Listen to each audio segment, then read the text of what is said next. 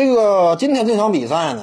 呃，勒布朗詹姆斯和浓眉携手率领湖人队战胜了爵士队啊，这个可以说呢止住了目前的颓势，而且呢更加可喜的一方面是勒布朗詹姆斯啊展现出了自身的威力啊，终止了外界对于他所谓什么已经老了不行了之类的这样一种言论。除此之外呢，那就是赛后浓眉哥安东尼戴维斯呢站出来放话了，接受采访的时候明确表示。如果说自己打中锋真是对球队有利的话，自己愿意出任这样一种角色。我感觉这个信号啊，那对于湖人队来说是绝对的一大利好，甚至比詹姆斯啊他稳健的表现啊还要这个更让球迷开心。为什么呢？因为湖人队啊他是无法强迫浓眉的。浓眉真要说啊，我就是不愿意打中锋，啊，我就是不愿意在防守端过度的消耗，或者说呢，从他的角度考虑，呃，出任中锋位置。增加自己的受伤风险，由于他之后还有这个自由市场的这样一种身份嘛，所以他出于多方面角度考虑，他就是不愿意打中锋的话，你没法强迫，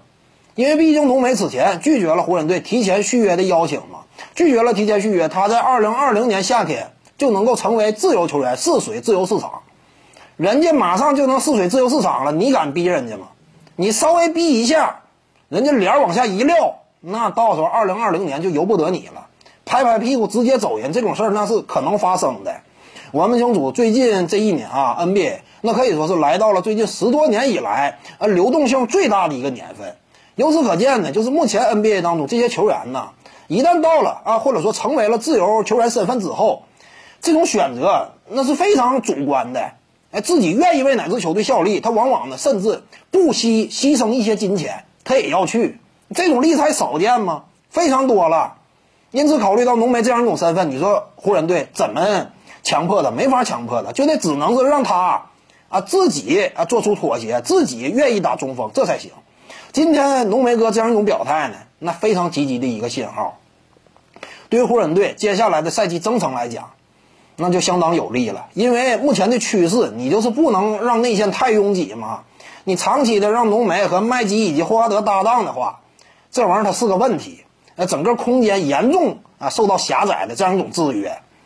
面对一些强敌的话，你恐怕就不能够啊再这么顺利取胜了。所以呢，浓眉打中锋的话，那么湖人队就可以更多的打一个空间型的阵容。那这对于这一支球队啊今后的征战以及季后赛的前途来讲，都是非常有利的。各位观众要是有兴趣呢，可以搜索徐静宇微信公众号，咱们一块聊体育。中南体育独到见解就是语说体育，欢迎各位光临指导。